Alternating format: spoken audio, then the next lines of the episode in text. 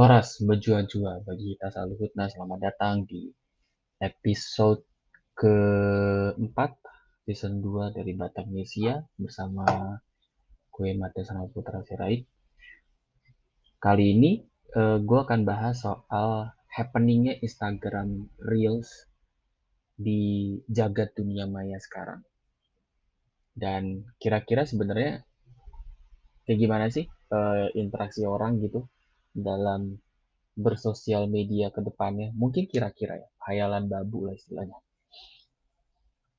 Semenjak sebenarnya semenjak TikTok ada dan perkenalkan video editing dengan uh, format apa namanya uh, horizontal gitu ya, uh, itu sangat apa ya sangat sorry bukan horizontal vertikal ya eh sorry. Iya vertikal. Maaf. Secara vertikal bukan horizontal. Itu sangat happening banget dan jadi sebuah apa ya jadi sebuah eh, penerobos baru untuk sosial media di bidang audiovisual. Dan itu eh, sangat-sangat eh, kreatif ya.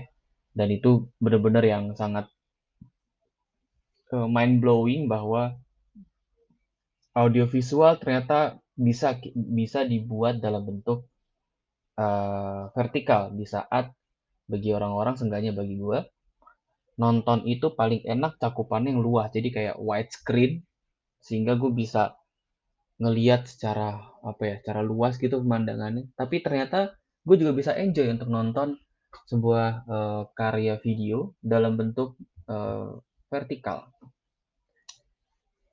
kok bisa? Dan bagi gue tuh yang satu hal yang sudah diterobos oleh TikTok sejak 2014 ya? 2014 kalau nggak salah mereka sudah memulai itu. Kita masih ingat bawa Alpenliebe ramai di Twitter.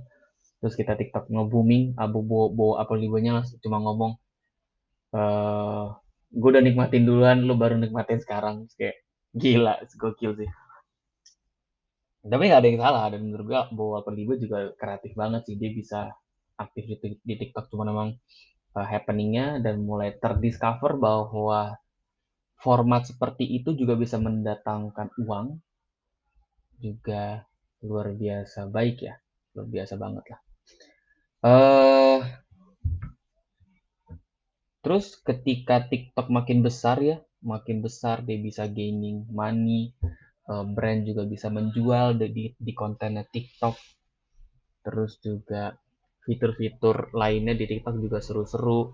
Makin banyak nih yang yang mau ngebuat pola yang sama. Nah, gue menangkap sebenarnya serunya TikTok itu ada dua. Pertama, kita bisa mengedit video uh, beragam, beda dengan dulu tuh sebelum Instagram Reels tuh kan Instagram uh, IG Live ya atau IG IGTV, IGTV apa IG Film gitu, belum IGTV uh, tapi entah kenapa itu juga rame sih, itu juga rame, tapi tidak mendatangkan apa ya, begitu banyak peminat dalam konteks campaign. Mungkin ada, tapi gue bagi gue sebagai orang yang penikmat uh, campaign-campaign kreatif ya atau atau campaign atau ads atau iklan yang kreatif, gue nggak merasa enjoy ketika campaign itu dilakukan di ranah uh, Instagram, IGTV, IGTV gue lebih suka nonton tuh yang agak singkat, padat tapi jelas. Benar kayak iklan di TV lah, ads apa uh, durasi mungkin ad max 30 detik atau 40 detik tapi message-nya dapat gitu.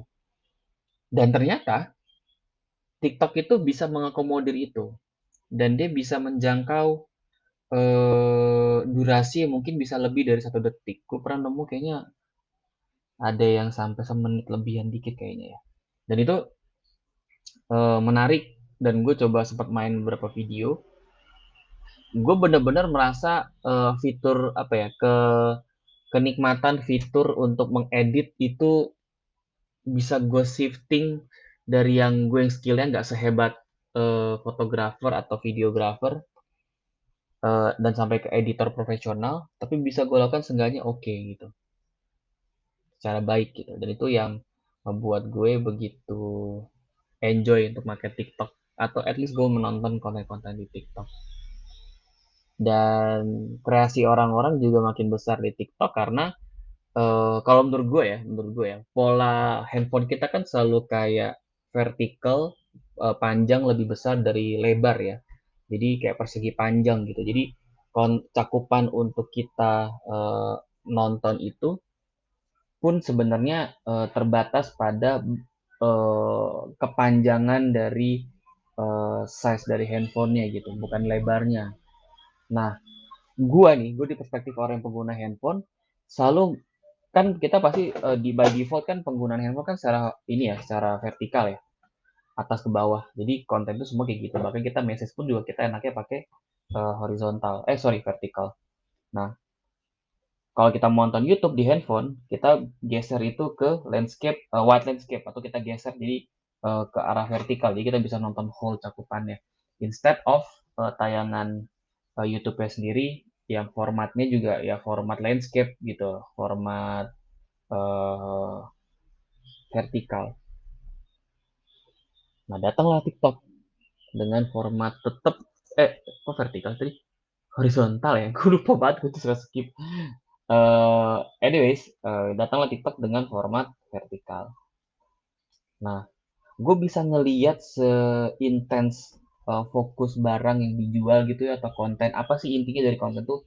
Ketika gue nonton tuh dalam konteks uh, vertikal. Jadi bisa di zoom in sebenarnya apa sih yang mau tunjukkan oleh video itu gitu. Dan gue tipe orang yang kayak gitu gitu. Uh, gue nggak begitu suka nonton yang widescreen banget sejujurnya maka maka dari itu gue kalau nonton uh, apa namanya uh, film itu selalu di enaknya di paling ujung paling belakang bukan yang tengah. Karena kalau gue tuh tipenya yang penting mata gue bisa mencakup semua gitu. Jadi nggak nggak miss uh, mana pun lah gitu. Anyways gue kangen juga sih nonton bioskop udah lama. Terus uh, ketika TikTok sudah ada terus dia akhirnya makin besar dan booming ditambah juga fitur-fitur emoticonnya juga makin gede. Dan selain itu dia juga bisa me, uh, mempunyai database ya sorry. Mempunyai database lagu yang begitu besar. Di saat terkait IP atau terhadap uh, hak royalti terhadap musik itu juga satu hal sensitif di dunia maya gitu. Sebelum TikTok muncul, kita ingat polisinya YouTube untuk nggak semua uh, apa namanya musik bisa di bisa di bisa di-upload dan mungkin uh, apa beberapa video-video di YouTube itu di take down atau atau soundnya background musiknya dimatikan karena nggak nggak nggak masuk ke cakupan izin IP dari uh, YouTube sendiri yang sudah lakukan. Nah ternyata TikTok bisa melakukan itu.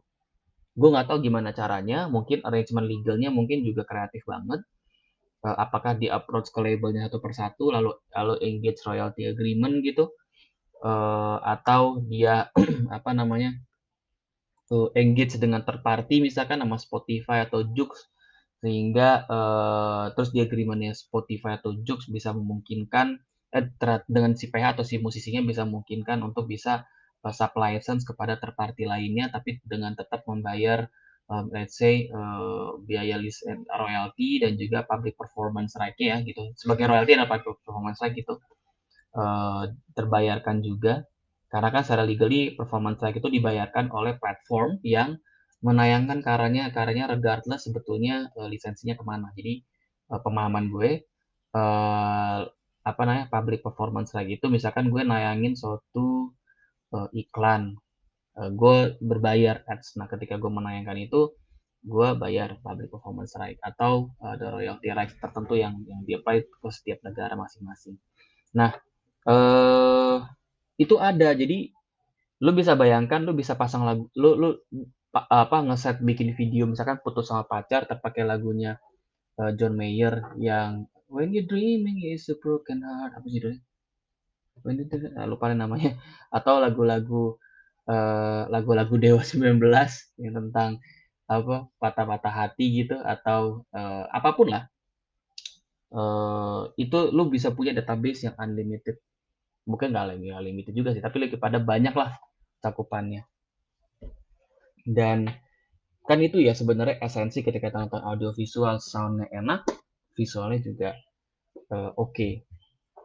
nah TikTok penuhi du, uh, dua unsur itu plus satu unsur emoticon kalau misalkan ya kita mau pasang emoticon tertentu ya karena ya uh, sosial media kan juga kadang-kadang menjadi sebuah pelarian buat kita untuk menikmati dunia yang sebenarnya bagi dun di dunia nyata kita ya getir gitu.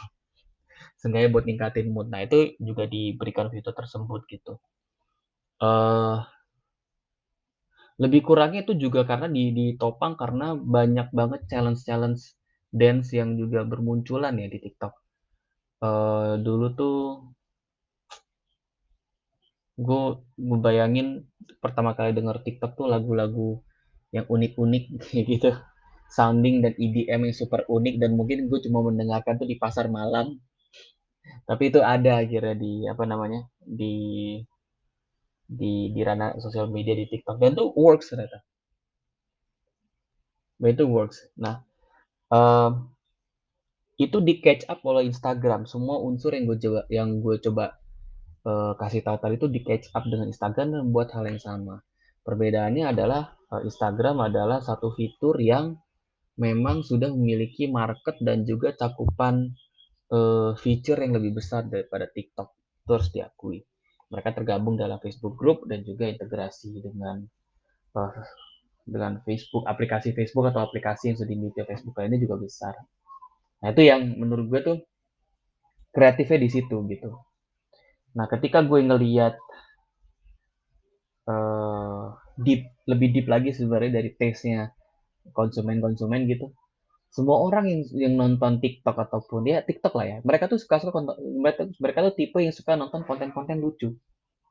Gitu.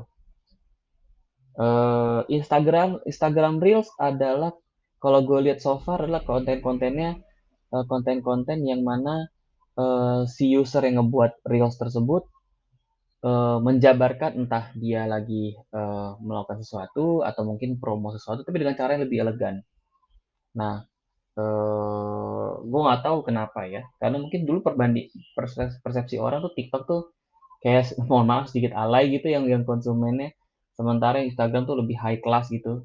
Tapi ternyata makin ke sini ya TikTok juga bisa menjaga ke sana. Makin banyak orang yang bikin TikTok. Bahkan pejabat-pejabat uh, negara gitu atau politisi juga bikin TikTok. Bahkan orang ketika mau jualan jasa pun juga bikin TikTok. Gue pernah bikin TikTok untuk ngasih tahu tentang regulasi undang-undang cipta kerja analisis mengenai lembaga pengelola investasi. Gue bikin tuh TikToknya tuh. Dan ternyata animonya juga lumayan oke okay, gitu. Jadi uh, apa namanya seru juga untuk bisa kita aplikasikan gitu ke depannya. Dan makin ke sini ya gue makin nyadar bahwa orang tuh dengan waktu yang makin dikit apa ya karena pandemi ya misalkan kita pekerja masih kerja terus udah punya anak urus anak nonton satu konten yang nggak begitu lama ternyata uh, lebih enak gitu dan lebih efisien tanpa gue harus geser ke apa handphone itu ke posisi landscape atau tetap di portrait atau uh, vertikal. Dan gue bisa nonton less than uh, kurang dari 30 detik dan tuh lucu itu udah udah membuat mood gue lebih baik dan tuh yang sebenarnya gue nggak tahu ini sebenarnya hipotesa hipotesa yang sebenarnya gue masih coba mem mempertanyakan ya apakah uh, semakin ke sini orang makin suka menikmati satu konten yang tidak begitu banyak ataukah uh, memang ini pure uh, karena trending aja gitu karena bagi gue, gue makin ke sini jujur makin merasa kayak gue nggak mau nonton vlog banyak-banyak, tapi gue pengen nonton ya Reels atau TikTok. Jadi apa sih uh, summary ketika dia jalan-jalan itu gitu. Dia ngapain, dia ngapain. Karena gue nggak impact secara emosional dengan si usernya gitu. Kecuali itu keluarga gue atau misalkan siapa pun yang gue kenal sangat dekat gitu. Gue gue pasti akan nonton vlognya. Tapi kalau orang yang yang gak terlalu kenal, gue mungkin pengen nontonnya highlightnya apa gitu. Dan itu yang menurut gue ke depannya akan menjadi peluang bisnis bagi usaha yang usaha yang sekarang berkembang. Dan itu juga perlu diperhatikan juga ya dalam artian kira kira-kira apa sih yang bakal membuat konsumen di media sosial itu akan tertarik kalau uh, kalau yang gue lihat-lihat sih kalau gue di posisi konsumen gue untuk jual-jualan masih selalu ngelihat uh, konten untuk how to memakai satu produk masih bisa diakomodasi dalam reels instead of review di YouTube. Jadi kayak youtuber-youtuber yang review handphone segala macam kalau butuh informasi detail oke, okay. tapi kadang-kadang gue tuh kayak pengen tahu apa sih generalnya gitu yang apa yang mesti gue lakukan apa kayak manual book saya tapi dalam bentuk uh, audio visual. Nah itu yang menurut gue uh, apa ya consumer base itu akan jadi bagus ketika orang nih jualan gitu jualan produk terus uh, dia mau ngasih knowledge untuk meningkatkan uh, consumer interaction itu misalkan nah itu tuh bisa dipakai tuh kira-kira tuh how to-nya tuh bisa dipakai untuk uh, dalam bentuk reels atau uh, TikTok video. Tapi yang lainnya kalau bagi gue gue nonton nonton kayak seperti itu ya karena gue pengen tahu misalkan apa sih halnya dia jalan-jalan gitu vlognya ngapain apa uh, reelsnya dia ngapain aja uh, atau uh, konten-konten lucu itu di TikTok selalu itu baik banget atau ngeliat apa challenge-challenge tertentu. Nah sekarang sebenarnya tinggal bagaimana uh, customer acquisition-nya ya dari TikTok Instagram ke TikTok dia akan menarik karena apakah Instagram akan menggunakan jurus yang sama challenge atau dia akan coba hal yang lain. TikTok tuh menang banget di challenge-nya. Apalagi ketika tahun lalu belum ada Reels uh, Dynamite Challenge terus juga banyak deh challenge-challenge itu yang highlight banget mendunia sehingga TikTok tuh makin gede. Dan itu yang buat gue kayak mikir gila nih TikTok. Ngayur banget. Dan emang yang benar TikTok tuh revenue gede banget tahun lalu. Nah sekarang ketika ada Instagram Reels kayak gimana nih persaingan yang akan menarik? Uh, eh, gue kan sangat tertarik untuk melihat itu tapi gue juga akan tertarik untuk melihat bagaimana sebenarnya uh, policies dari masing-masing aplikasi untuk uh, data kembali itu yang sebenarnya kita mesti lihat ya. Kalau TikTok itu kelemahan utamanya emang datanya itu serem banget. Apa namanya kalau baca teman-teman baca gitu ya privacy policy-nya uh, memang serem dan kalau ditanya Facebook nggak serem siapa bilang. Sekarang bahkan privacy policy Facebook adalah memungkinkan sharing data kepada entitas uh, Facebook lainnya gitu.